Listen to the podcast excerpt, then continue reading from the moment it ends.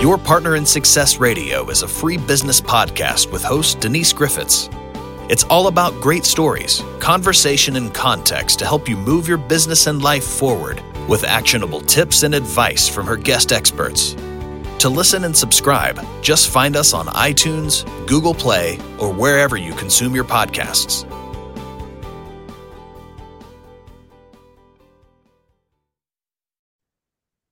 Good morning and welcome to your Partner in Success Radio, where top performers share their secrets and they're here to help you achieve your personal and your professional goals. I am your host, Denise Griffiths, and together with my truly amazing guests, we bring you inspiring and actionable insights that are aimed to help you take your life and your business to the next level. Ranked in the top 2% globally, this podcast really is a must listen, and I think I mentioned my guests. It's all because of them. So, whether you're tuning in for entrepreneurial tips, career advice, or personal development strategies, get ready to turn inspiration into action, challenges into triumphs, excuse me, and dreams into reality.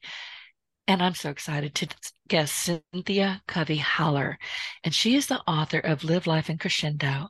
Your most important work is always ahead of you and always is bolded always ahead of you, and co authored with her late father, the legendary leadership expert Stephen R. Covey. This book marks the concluding chapter, or as Cynthia shared with me, a transformative final journey. And it goes beyond just enriching lives. It's a powerful testament to a family legacy grounded in wisdom and in shared purpose. So today they crafted a together, I'm sorry, I'm so excited I can't even talk. Together, they crafted a story that spans generations, leaving an enduring impact on the legacy of wisdom and inspiration. Welcome to your Partner in Success Radio, Cynthia. I'm so excited to have you here. You, I think I'm stuttering. And thank you for sending me this wonderful book. I've read it twice, and it is going to have a permanent place on a shelf in my my entrepreneurial library, which is the shelf where I always grab things. These are books that are very important to me, and they're going to be read and peeked at over and over again. You're so you're so kind, Denise. Thank you for all the compliments, and I'm thrilled to be a guest on your show. I've looked forward to talking with you. Thank you. And I'm stuttering, so it's because I'm like, oh, I get because I loved when we had our our pre-interview. We had a terrific time, and that's when you shared so much about the book and why you wrote it and how you wrote it with your dad and stories about your amazing family. And I, you know, I've read everything your dad wrote. I swear I have. Your brother has been, you know, a guest. I mean, as a family, I find you inspiring. Oh, thank so you. Thank you for being here we're a normal family, believe me, but we we must have something that uh, makes us want to write books. And and I'm uh, my brother, the Trust and Inspire book is incredible that he just put out last year. So um, I'm I'm honored to be included in in all the great people that you interview on your show. Thank you. And I have two copies of that book, Trust and Inspire. Oh. I have one that I can take out of the office and carry around with me, and the other one that never leaves this room. That's awesome. We appreciate so, it. Oh, my pleasure. So tell me a bit about you and why you and your dad wrote this book. I mean, there's a big story there. Yeah.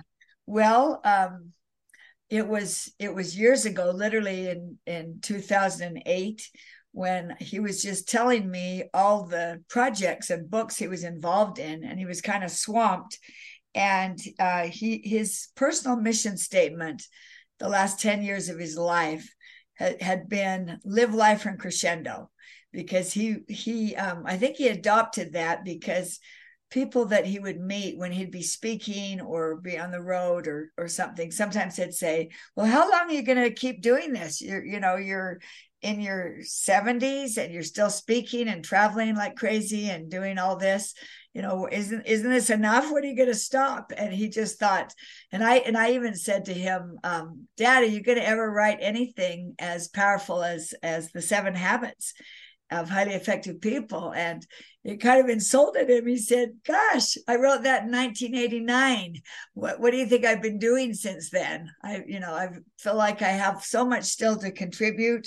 And he had he had put out seven or eight other books after that and he said i still i still have passion for my work and you know um, I'm not I'm not anywhere near just sitting in a rocking chair and giving it up. I'm going to do it until I drop. And so, anyway, that's when he said to me, Why don't you take um, this material? I call it the crescendo mentality material. And why don't you interview me and um, why don't you write all write it up basically and put some stories in there so people can see the value of continuing to learn and grow and change and adapt and as you grow older and in every age and stage of your life and despite circumstances and setbacks that happen to you you still have great contributions to make and you still you still need to contribute.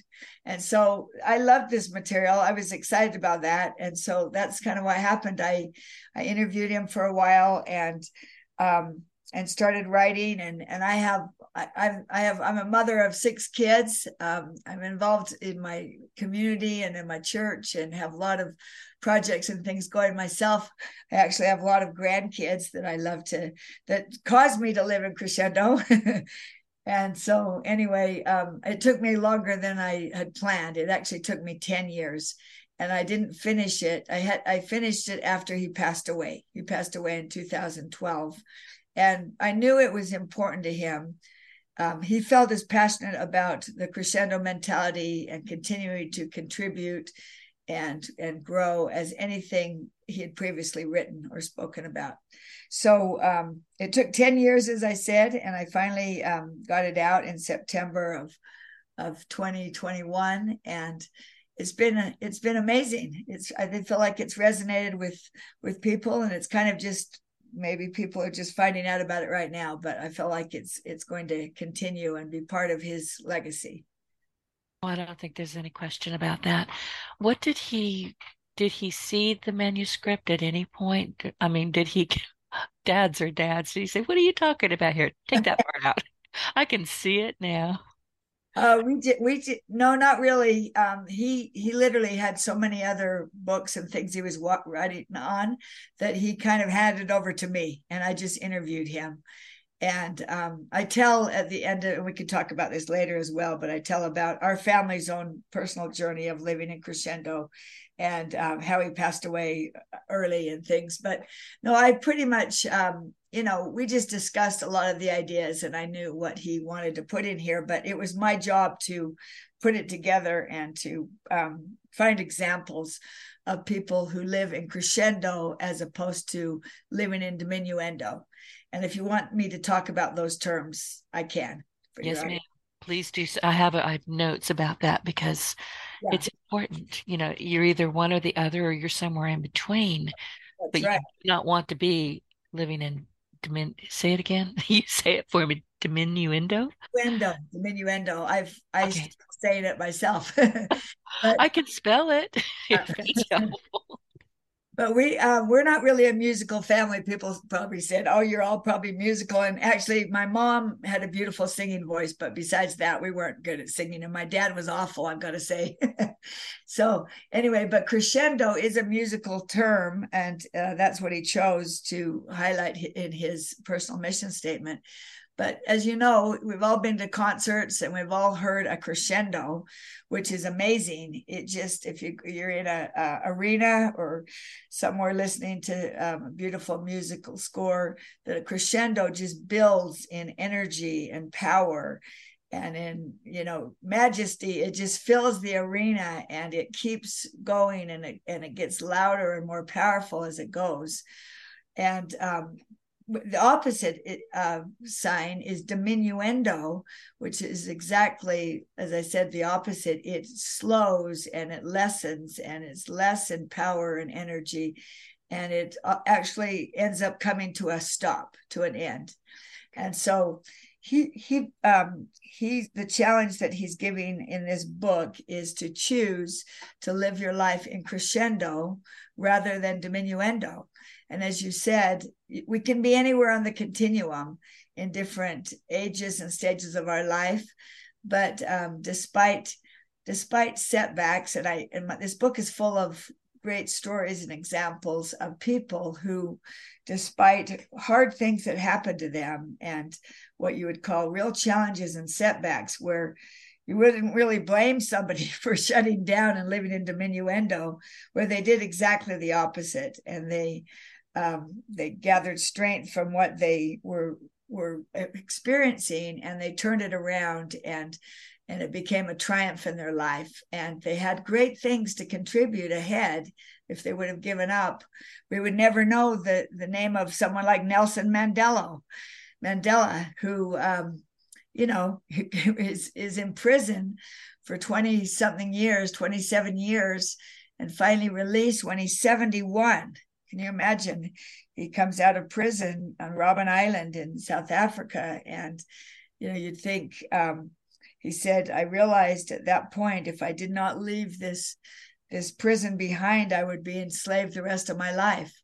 Um, I would be caught in in everything that happened to him beforehand, and he felt like his life had just begun. And what happens, you know, four years later, he has an influence in South Africa to the point that he is elected president. And uh, the first black president ever, and they're dismantling apartheid. And um, and incredible things are happening in South Africa. So truly, Mandela's most important work was ahead of him, but you never would have thought that when he's you know uh, sitting there in a prison cell in uh, for that 27 years.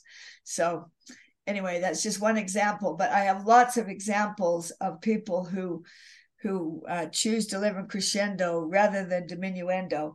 But I think it's a conscious choice that we have to make in our lives every day. Oh, listen, I agree with you. And you know what I love about this book? It's really written in in four parts. Part 1 is the midlife struggle. Part 2 is the pinnacle of success. Part 3 is life-changing setbacks which you mentioned and we'll get into that. And then part 4 is the second half of life. And you know, there you go with uh, Nelson Mandela. But you also say in this book that the crescendo mentality uses key principles to guide you through each one of these four stages of life. And I won't read them all. We'll talk about them, you know, as we go go through this. But the the final, it's a these are a list of bullet points was detect your purpose. And I think so many people just don't quite make it there. Maybe they don't know they need to. Maybe they don't know what their purpose is. I don't know why, but I see myself included wandering around going, why am I here? What am I supposed to be doing? Right. Well, the, uh, that came from um, one of my father's um, people that he really admired, Victor Viktor Frankl, who, as you know, wrote Man's Search for Meaning, which is a powerful book telling the experiences of of him in World War II in the in Auschwitz and um, all the horrible things that he endured. And he realized that they can take everything from me. They can strip me of my family and my dignity and my titles and everything. But the one thing they can't take is the power to choose how I'm going to react to what they do to me. And he ended up um, you know he to he to help himself he envisioned like talk about important work ahead he envisioned himself um, even while he was being tortured and being uh, and suffering so much in prison he envisioned himself speaking in vienna and teaching students about what he was actually experiencing right then and and he, he looked ahead and Viktor uh, Viktor Frankl said, we don't invent our missions, we detect them within ourselves. And I think that's really powerful that all of us have unique gifts and talents and things to offer others. Great, great, important contributions, although that may not seem so great to ourselves, but that we need to determine uh, what are my unique talents and gifts that I have in whatever stage of, of life you're in. What can I offer? What can I give that would bless others and would bring out some joy and fulfillment in my own life?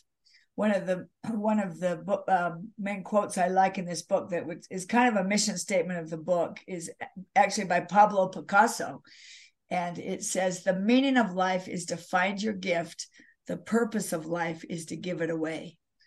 So what insight that that is that that here we are trying to find what is what is the meaning in my life and how can I give that away to um, to help others and also to grow myself. So, as you mentioned, um, we go through four different stages, and there's more stages, but I chose these four of a midlife, a midlife um, stage where you feel like in, maybe you're in your 40s, 50s, 60s, 70s. You feel like, boy, I don't think I'm not where I thought I would be at this stage. You know, I don't think I'm very not very successful. I haven't made a big name for myself. Maybe I don't have a lot of money yet. And I thought that I would. And a lot of times when that happens, people flip out. we always call it the midlife crisis, you know, the typical, you know, that somebody leaves their family for somebody else, or they go out and buy a flashy red car to drive around, or they do something extreme. And get hair plugs because the comb over doesn't work anymore. That's right and um, you know they you know things that you're just trying to to get attention and to kind of push back and say wow i'm i'm going on with my life but am i really successful? But my father's definition of success is is different. He said that um, that you're successful if you're successful in your most important roles in life. So think to yourself what are my most important roles? You know, usually start with the family that am i a um, I a husband, a father, a mother, a sister, an aunt, a grandmother, a, a cousin, a grand, you know, a grandparent. What, what, how successful I am, am I in those most important roles to people around me that are the most important in my life? And then you would maybe branch out to your profession, like what you're doing, Denise. You're bringing um, what great great fulfillment and purpose you must feel because you are having so many guests on that teach their their life's learnings and share it with others and you know really can help people figure out their purpose and can inspire them to uh, stop living in diminuendo or to get control of their life and to take action and to do something. And what um, what a great contribution that is. And then um, let's see um, I forgot my train of thought here. and what you said something really important because listen, this podcast is very important to me. Anybody who knows me well or listens to me knows that I'm a highly committed introvert. I'm not shy and I don't have any filters, but I need to be left alone. And I mean left alone for 90% of the time. I need to be in my own head and quiet and thinking. I'm very creative. But I started this podcast without any goal to meet people like you and your brother and the hundreds of hundreds of other people that I've met from all over the world. But it must have been in my head at some point because at some point I said, This is where I belong. I get to meet people from literally all over the world that I would never meet in my local Walmart. And you become my mentors in so many ways. And I'm so grateful. That's incredible. And what what a contribution. And like you said, you would maybe you wouldn't have maybe growing up if you're thinking, "Oh, I'm kind of an introvert or something." I'm glad that you know that label did, just didn't stick with you that i mean you, what you're doing is not introverted right now i've got to tell you you're out there and you're to um, bring out the best in others and to and to bring out you know the the things that they've learned to share with an enormous audience and you've had such great success on your podcast. So you you have found i would say you've found your unique gift and your unique your unique mission. But everyone has something different and it doesn't have to be extraordinary to make an extraordinary difference. Um, one one um, just thinking of a homeless advocate that was speaking to a group of senior citizens in and uh, was speaking about the homeless situation and how they could help. And one woman in her late 80s raises her hand and said, "You know, let's be realistic. What? How can I contribute? What could I do to make a difference? I'm." I don't get out much. I'm in my 80s. I I don't have a lot of money. I'm in a fixed income and just getting by myself. I care about this, but what could I possibly do to help someone and to make a difference in their lives? And and um, the the homeless advocate said, um, "Could you donate one can of soup a week?" And she said, oh. said, yes, I could do that. She said, think about a single mother um, warming up that can of soup for a couple hungry kids at night before they went to bed uh, so they wouldn't have to you know be hungry all night do you think that would make a difference to that family and she said yes and so she just started theodore roosevelt said do what you can with what you have where you are where you are exactly I love that. A, a can of soup, you know, for years and ultimately affected, you know, hundreds of people through that small donation and what that did to her also, as well as the people that benefited. So we don't have to do something huge um, to make a difference, but we do need to identify where we are um, and, and pivot. So uh, we were talking about the midlife, for example, that um, one person in his, you know, he was um, almost 50 and his business shut down. His he was the president and somehow he got forced out by some partners and and here he is at 46 or 7 with four kids and doesn't have a job and um, you know it's easy to curl up in a ball and feel sorry for yourself and say they did it to me and i'm so wrong but he thought here's a chance to start again. What what do I want to do? And he'd always wanted to go to law school. And uh, here he was in business, and now he applied for law school and was accepted and became the oldest person in his class at 47. And he said one day, he said it wasn't easy.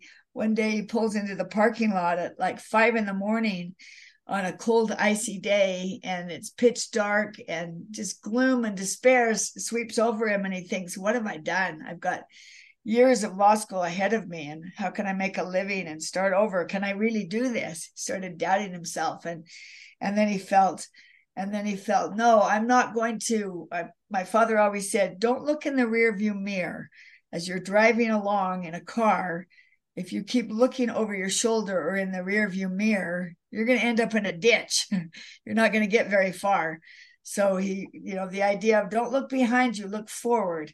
And this is what this man did, thought no matter what it takes, I'm gonna, I'm gonna keep keep looking forward and progress. And he went to law school round the clock for two and a half years and graduated in as the oldest person in his class in, in when he was when he was um, when he was uh, 59 i mean 49 and set up a law practice at 50 in a new profession and within a few years had as much work as he as he wanted.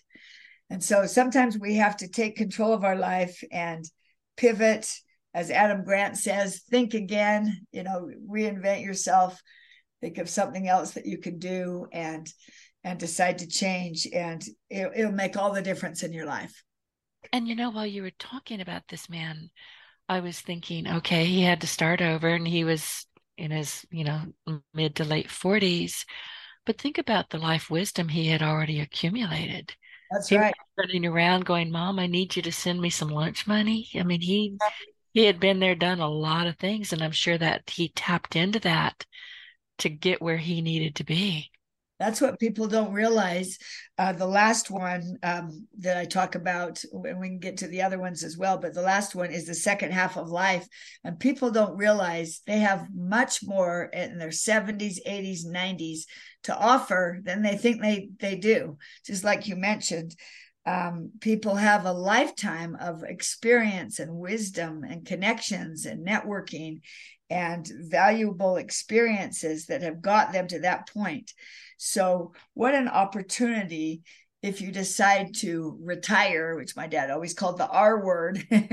he, he never believed in retiring. He said you can he said you can step away from a job or a career but never retire from making meaningful contributions in other people's lives.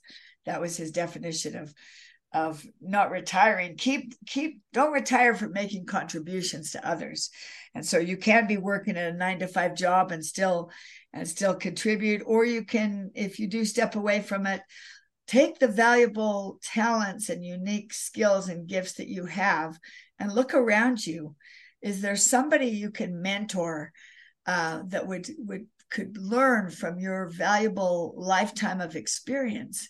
And you usually don't have to look further than your own family. Somebody in your family, maybe a grandchild or um, a, a relative, a cousin, or someone who is struggling with an addiction, somebody that doesn't have a job in your family and, and needs some confidence and needs someone to be a bridge builder and to help them get to where they want to be. And what a great contribution you could make if you consciously look around you and identify somebody that you could mentor. Because as my father usually did in a lot of his presentations, he would ask um, to a large a large group that he'd be speaking to, was there someone in your life who believed in you when you didn't believe in yourself? And he said about two thirds of the audience would raise their hand. And maybe you can think of somebody like that, Denise, someone that. Well, mostly it was myself that didn't believe in me. Right, right. And so he said, he said, if somebody believed in you more than, and his his uh, definition of leadership is my favorite one definition. He believed that leadership is seeing another's worth and potential so clearly that they are inspired to see it in themselves. Mm-hmm. So just like what you're saying, you didn't believe in yourself, or you, you know, you needed somebody to, but someone who would see your worth and potential so clearly that inspires you to think, you know, maybe I do have something, maybe I can do it. And so, who are you? Who are you mentoring? He would always say. And so, are you attempting to do the same thing with another person? And so, anyway, that's just one of the, you know, one of the challenges of, of um, when you when you're when you're older, thinking, well, what do I do with my time now? There's so much you can do uh, that would be really powerful in other people's lives. You just have to start. I agree. And Cynthia, while I'm listening to you, I'm scribbling down notes because things pop into my head as you're talking. And, you know, you're talking about mentoring other people or spending your time differently than maybe you did a year ago or before COVID or whatever has happened in your life. But I wrote down upskill yourself. And I can almost hear your dad's voice saying that you can always upskill yourself. Yeah. He always he always said, "Don't don't pigeonhole yourself." He he, he you've got to keep learning and growing and changing and and uh, um, increasing in knowledge and wisdom and things that you're learning, not the opposite. And especially as you age, you need to. He always said you've got to broaden your circle of influence, where you have a tendency to shrink it when you get older. But he himself went through um, maybe what you'd call a midlife, where he had been teaching at a university for 20 years and enjoyed it. apparently, it was a, the class to take on campus. They said you didn't have a degree from that university if you didn't take his organizational behavior 358 class. and so he kind of had a little niche there, but he felt like I don't know if I'm progressing. And he was starting to develop the Seven Habits material and he was giving it to his students. And, but he didn't feel like they, um, you know, were applying it or using it um, how they could because they were they were students and he wanted to try it out in the workplace. And so he began consulting on the side as as as well as teaching. And he it just invigorated him. He loved it. He would give the seven habits material to a to a company and to an organization and they would just they would just eat it up and they could see uh, the value that it had and then apply it directly to their organization and really got some great results. And so he decided um, even though he'd always considered himself a teacher that's what he if you would ask him he would say his profession was being a teacher. He loved that. He thought i'm not you know maybe maybe my greatest work is ahead. Maybe i can influence more people and do more and um, and grow myself if i step away from this. And so he left um, a you know a secure job with insurance and and all that with he, he's the father of my parents have nine children. I'm the oldest of the nine children. And um, he stepped away from it and started his own Covey Leadership Center. Had to put our our house and a cabin in hock, and um, just kind of start again with my mom believing that he, they should do this as well and being a partner, and um, and and started writing and eventually um, produced the Seven Habits of Highly Effective People, which is has sold 40 million copies and translated into dozens of languages, but he never would have reached that potential and lived in crescendo if he didn't take that first step and kind of a risk and stepping away from something that was comfortable kind of into the unknown and um, and hope and you know hoping and believing that he had important work and important contributions still ahead. And the fact that i'm talking about this last book of his shows that that's definitely true. So cynthia did at any point did your dad and your mom say you know we didn't see this coming. We we believed in what we were doing. We used the crescendo mentality. We believe in gratitude we believe in ourselves that we did not see 40 million copies being sold. Yeah they that was you know that was amazing. They i i would agree they didn't they didn't know it would ever come to something like this but they but my dad did feel like we still have contributions to make and i'm i can't do it in my present job at the same level forever. And so, you know, you don't have to do something bold like quit your job and start a new career, but you can look around and say, okay, if I feel like I'm dissatisfied, if I feel like I'm not appreciated, um, and my talents aren't being used, what more? You've got to be proactive. My father always taught taught use your R and I, and that we were saying as kids, all of us kids hated when, when he would say that because you'd come home from school and say, "Oh, I'm flunking my math class, but my because my teacher's an idiot. You know, he doesn't have to." Oh. And we would try to blame him, and he would say, "Well, what does he have to do with it? Use your R and I, make it happen." And we're like, R R and I meant resourcefulness and initiative. And so what he was really saying is, it's up to you. You're responsible. If your teacher's not good, get out of the class, talk to the principal, get some tutoring, ask for extra help, ask questions, do what you can. There's no excuse to fail. You've got to just make it happen. Use your R and I.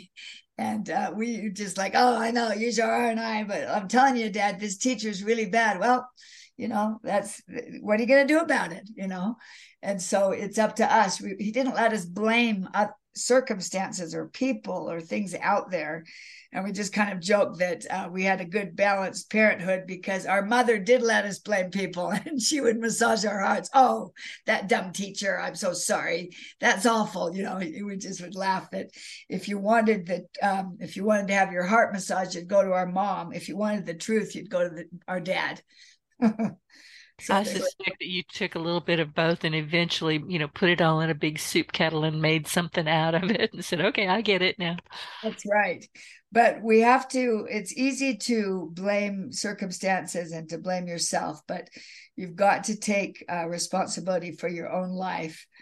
And, eh, you know, talking about the, um, one of the stages is the is the um, setback one the um, life's challenges what are you going to do um, during life ch- life changing experiences. And you've probably you've probably heard of Elizabeth Smart, the young girl actually from my state, from Utah, that was kidnapped at 14. Yeah, we've all heard of her. And she has turned her life into something astonishing. Oh, it's incredible. She's not a victim. I mean, no one would blame her cur- curling up in a ball and not doing anything the rest of her life from what she endured with this monster. But she decided early on that her mother told her, you know, this man has taken nine months of your life from you. Don't let him take another second.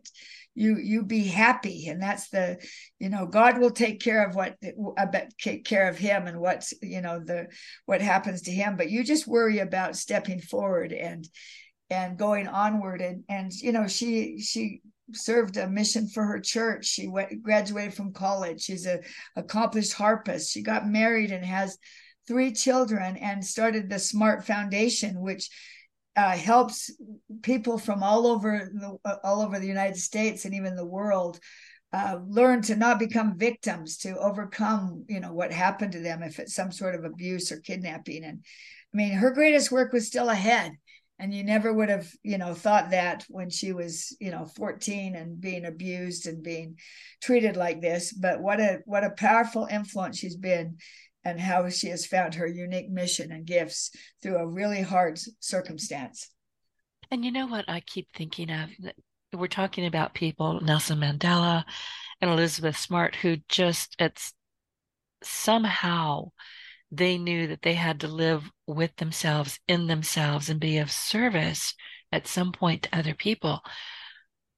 I think, is this teachable, Cynthia? I mean, we don't have to walk around with our head bowed and go, oh, woe is me. Yeah, unless that, we just choose to. That's right. Uh, my father wrote that if you want to make small changes in your life, work on your attitude. But if you want to make big and primary changes, work on your paradigm. So this crescendo mentality is a paradigm shift, a shift to to see um, to see yourself in different in a different light. That okay, this has happened to me, but I am not a victim. Um, you know, I was fired from my job, but I'm not stupid. I still can accomplish something. I've, I've I've just gotten divorced, but that doesn't mean I can't find love again and I can't find happiness in my family. And so determine that uh, he, also said that you're a, you're not a product of your circumstance. You're a product of your own proactive decisions. You're the determining force in your life. And over and over again there's examples of people who have you can look around you probably know people in your neighborhood maybe some friends or different people that shouldn't be as happy as they are right now with what they've gone through or have have suffered some great health issues, but yet they still um, they still are growing and learning, and they're still blessing other people and doing what they can to contribute to people around them. And what an inspiring examples those those people are in our lives. And they are, whether whether they know it or not. And I wrote that down. You are the determining uh, force in your life. That's pretty brilliant. I'm going to put that up on my whiteboard. But what I had to learn, you know, because when we're young, look, every teenager is a sociopath. I don't think they can even be identified as sociopath because they just are.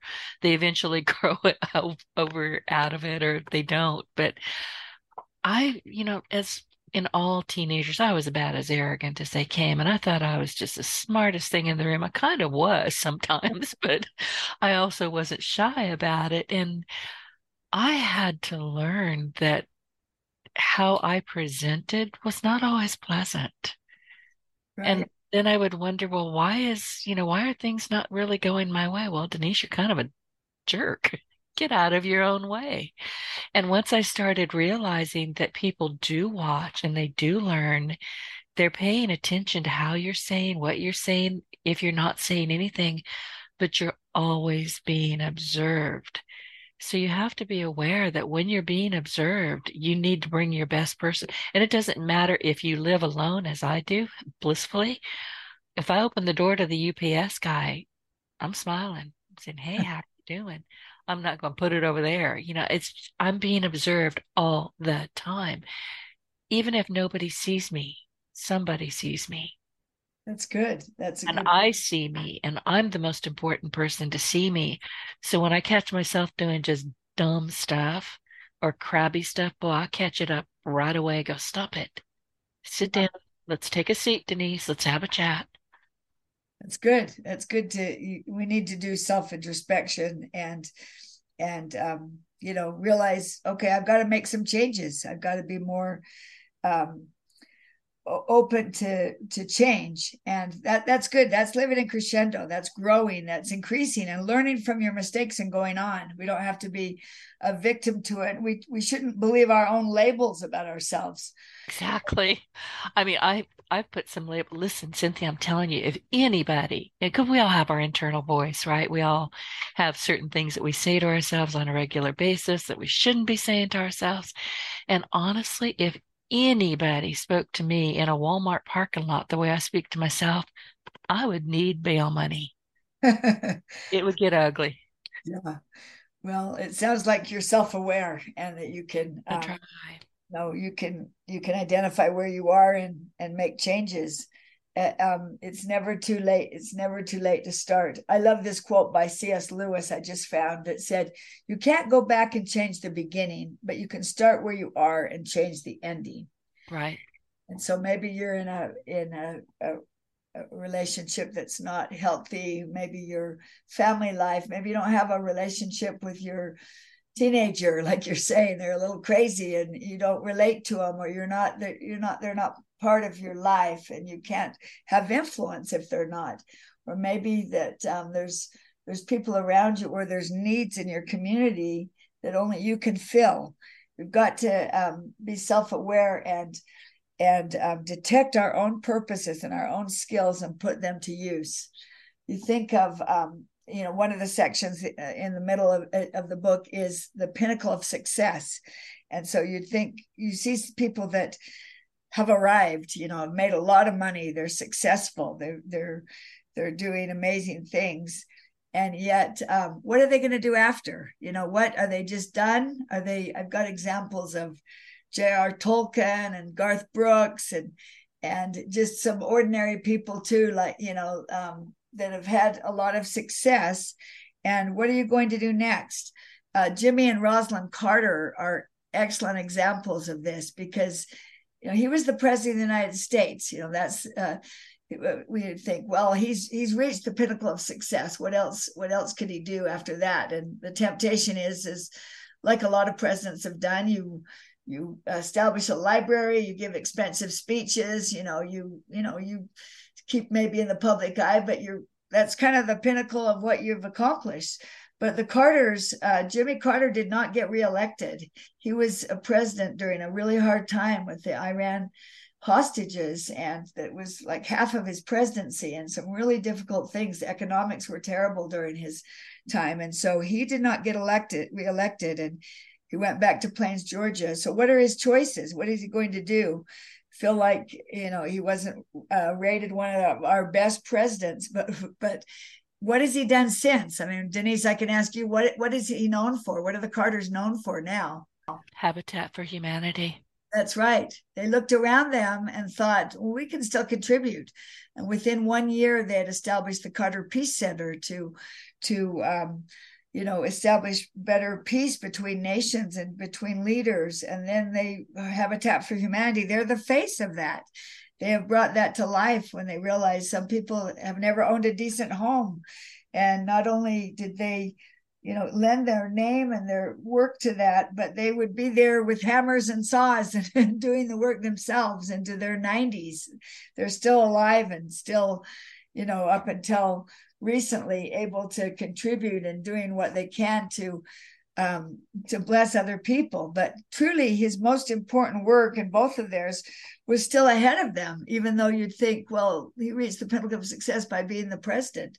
But he he may not go down as one of our best presidents, but by far he's our most prolific um, president that contributes post president of any we've ever had and uh, you know has has contributed in so many ways to the average person so Absolutely. i really admire that i do too and you know i didn't know much about his presidency but i did know that he wasn't well regarded but then and i love history so i started really kind of looking into it and i saw where some you know kind of why he was not regarded as a great president but what he has done he and she have done with their lives since then you cannot fault them. And they're both in hospice, I believe, right now. Yeah, I think they are. I hope they pass together. they're such a wonderful couple. You know, he's written like 15 books or something, and and I got got that idea of the second half of life from him. Uh, that the idea that you know what are you going to do now? What, look around you. Look at the look at the poor and the needy around you. Look at the many needs. The hard part is choosing something and then just start you know? Um, one of my father's main ideas in this book is that life is about contribution not accumulation and the world teaches us society teaches us no it's about the name and it's about money it's about getting things. But what value you know do they really have? At the end of your life nobody's talking about the homes and the properties and their business and their success. When they're when they're ready to die they're talking about primary greatness, things that really last. They're talking about their relationships, their families, their contributions, things that they care about, that they value, that will live a legacy after they're gone. And for the Carters have left a will will live a legacy of great things because they care about life being a contribution, not accumulating things. And so, chapter three, it's titled People Are More Important Than Things. And going back to what you just said at the end of life, people often what they're they're looking at is what they didn't do, what they let slide or what skated, or they just they're more regretful about what didn't happen than what did happen. That, that's true. Um, that that section you mentioned, um, people are more important than things. I tell a personal story of of my parents were building a cabin up in Montana, and um, they, it was stalled for some decisions that they had to make, and it was it was uh, winter, it was cold, and they were still working inside and doing some things. And so they traveled up um, from Utah to Montana on some icy roads. And my dad just had enough time to meet the builder for dinner that night and then to uh, sleep overnight at a at a motel and then drive home because he had to fly out the next day somewhere mid afternoon and so um, they they got to the restaurant and met the builder and they they had known that he had just gone through a terrible divorce and that um, it was just had really hard on him. And they could see that he was kind of in a bad way. And so they tried to talk about that. And he said oh uh, you know don't worry. Let's just talk about we just have time to talk about your cabin and i'm fine and everything. And my mom took his hand and said no chip we care more about you and how you're doing than questions about our cabin right now you are important to us how can we help you and he broke into tears and and revealed this pain he was going through and how it had devastated his life and how he didn't know if he could go on and what he should do. And they spent the night talking to him and comforting him and helping him, um, you know, put the pieces back together so he could continue, giving him some hope that life can be good again. You can still live in crescendo, you can still contribute and you'll be happy again and things will work out eventually, but to hold on. And he said, um, and then they they went back to their hotel and and and drove home the next day. When my when my mother uh, passed away, he wrote um, us a letter, the family, and said, "I was so embarrassed that they spent the entire night." Talking to me and didn't address any of the needs of the, the cabin, the crucial decisions we had to make. But you have no idea what that meant to me and how they affirmed me as a person.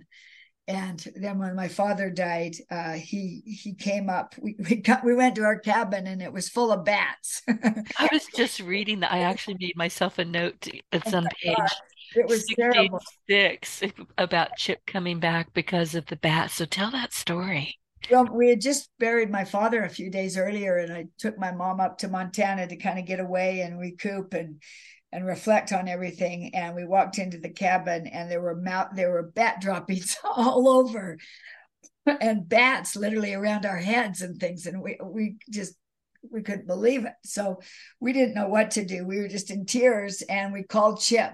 And he immediately came over with the whole crew and fixed the problem. Uh, did extra work, worked in the garage, cleaned it up, spent the entire day without any compensation, and said, it's my way of paying back your parents for being there in the most difficult most terrible part of my life and they were there for me. I'm happy to do this for for them. And so it just meant so much to him that you know he had someone who would listen to them to him during a crucial time. And and it was more important than than the decisions on their cabin but that's a good principle i think we can always apply that people are more important than things um, my dad would always say um, something about, um, oh, you know, oh, anyway, I can't think of the quote, but anyway, that that was something he tried he tried hard to live by. That things don't matter, and and but your people and the relationships that are close and important to you, are, can affect a lifetime. It-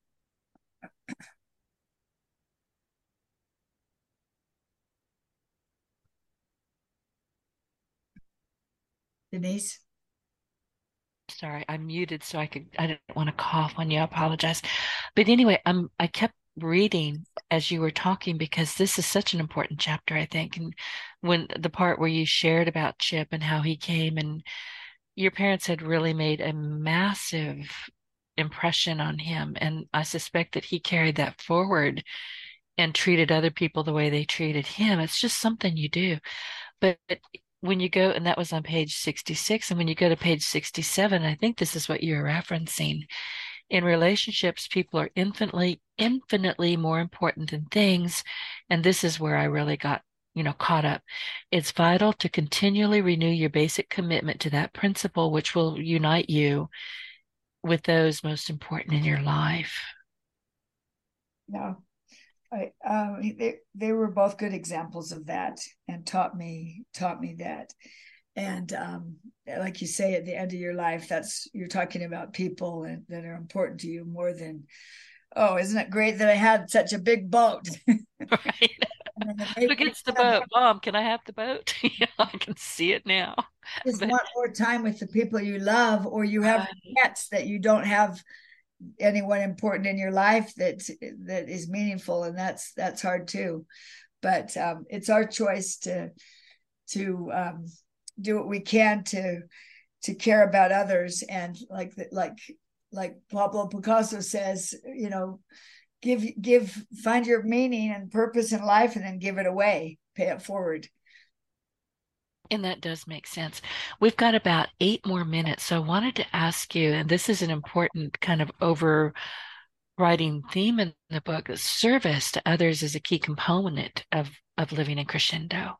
Yes, that's right. Um, service service is really magical because if you've got troubles and struggles and you serve, you still serve, somehow it helps you going through your your what you're dealing with if you can help others and um, I, as I mentioned earlier, uh, maybe if your viewers look at the book, they could see our family's own journey of living in crescendo.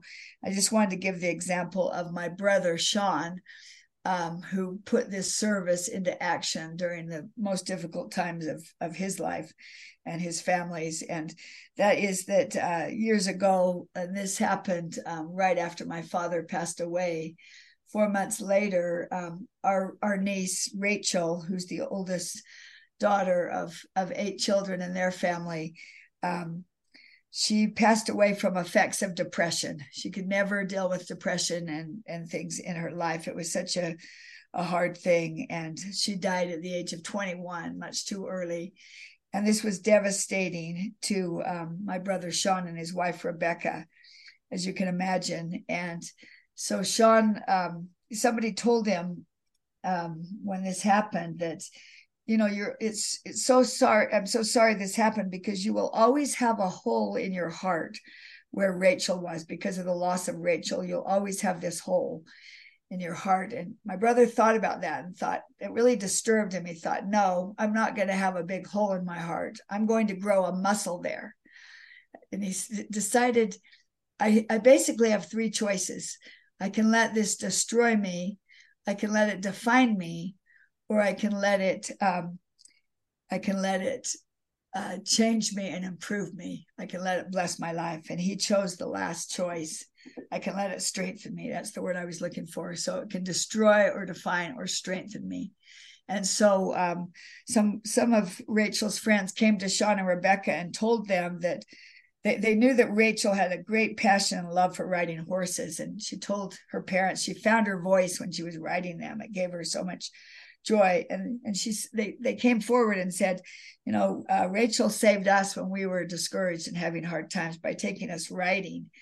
And there's a lot of therapy in in horse training and in in that kind of thing. And so they determined to do something good of what had happened of of, of with rachel. And so they chose to set up a nonprofit called bridle up hope which um, has three components. The first is the horse training, equestrian training, and getting this therapy through through horses to help deal with depression and anxiety and and um, you know suicidal thoughts and and things that are so hard you know comparison our comparison age that we live in especially with teenagers it's so difficult with social media.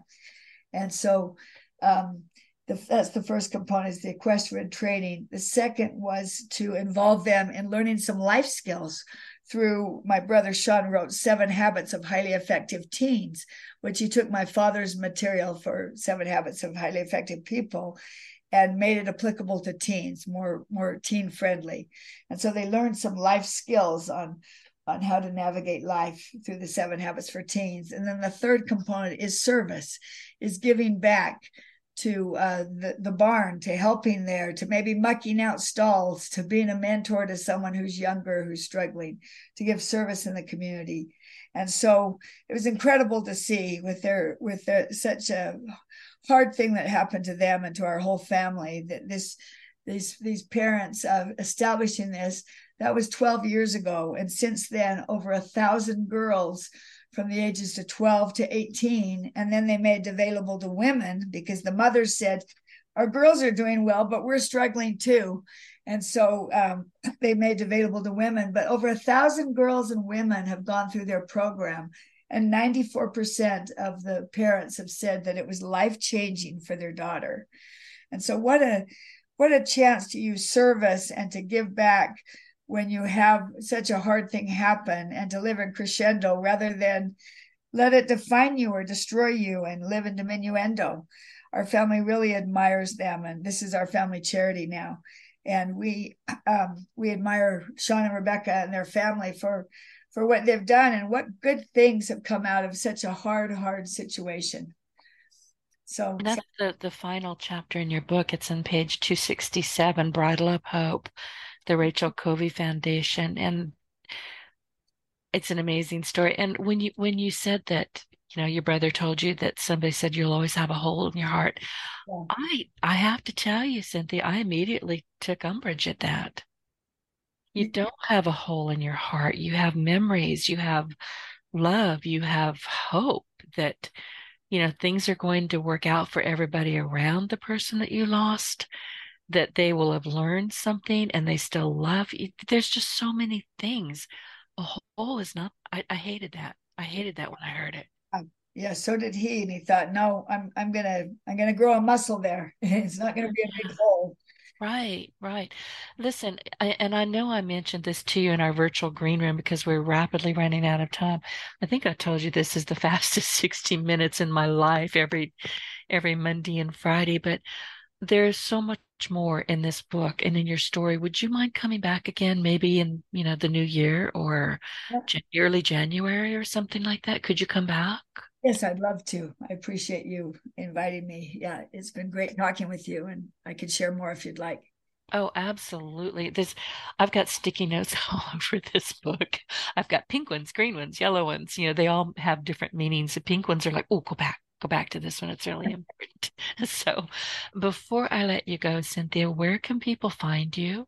And do you have any any last minute kind of thoughts or you know we're we're right now we're in thanksgiving christmas is coming up we're talking about you know being of service to other people you mentioned the cans of food and i had read somewhere and you know this kind of stuff that pops up during the holidays people do want to be helpful even if it's just making suggestions and people were talking and i saw this multiple times so it stuck with me but when you mentioned the can of food it came right back and people say, okay, you know, you go to the the food banks and you know they they get their Thanksgiving meal, but they're not getting butter. They're not getting can openers.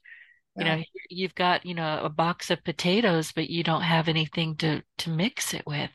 Here you've got, you know, maybe a can of yams, but you can't open the can there was just so many different things that people don't even think about. They're saying, "Oh well, you know, I'll throw this can of beans in the box when I'm walking out the grocery store." And you know, there's a lot of things, but stop and think and ask people what they really need.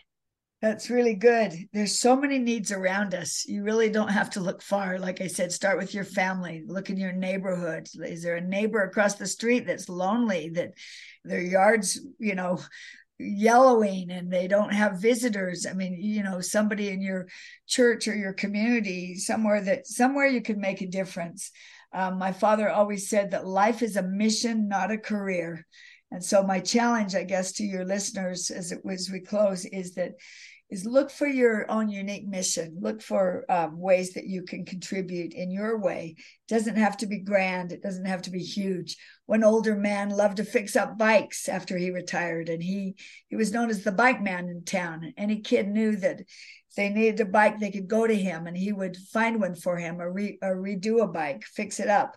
And uh, you know, at his funeral, there there's hundreds of bikes lined up by kids that rode their bikes to the to the funeral as a tribute to his life. You know he had a skill in being able to do that. So just a small contribution can make a huge difference. And i just um, my my my book is at, on, on amazon and barnes and noble anywhere um, that you can buy books. I'm just I, I usually use linkedin more than anything. So just cynthia covey haller at linkedin if you want to connect.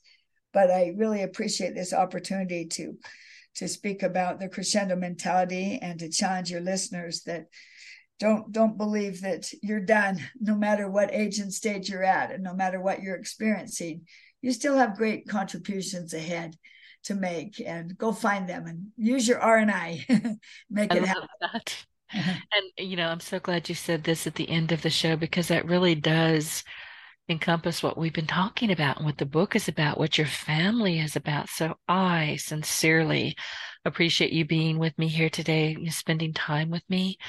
And you've shared your online presence and your preferred means of contact. So I don't need to ask that again. But thank you so much. And I very much look forward to having you come back soon so we can. There's there's parts I've got sticky notes. Seriously, they're everywhere. I've got some questions, yeah, questions, observations about some of these pages that I think people really need to be going, huh, now that's interesting. I never would have thought of it that way.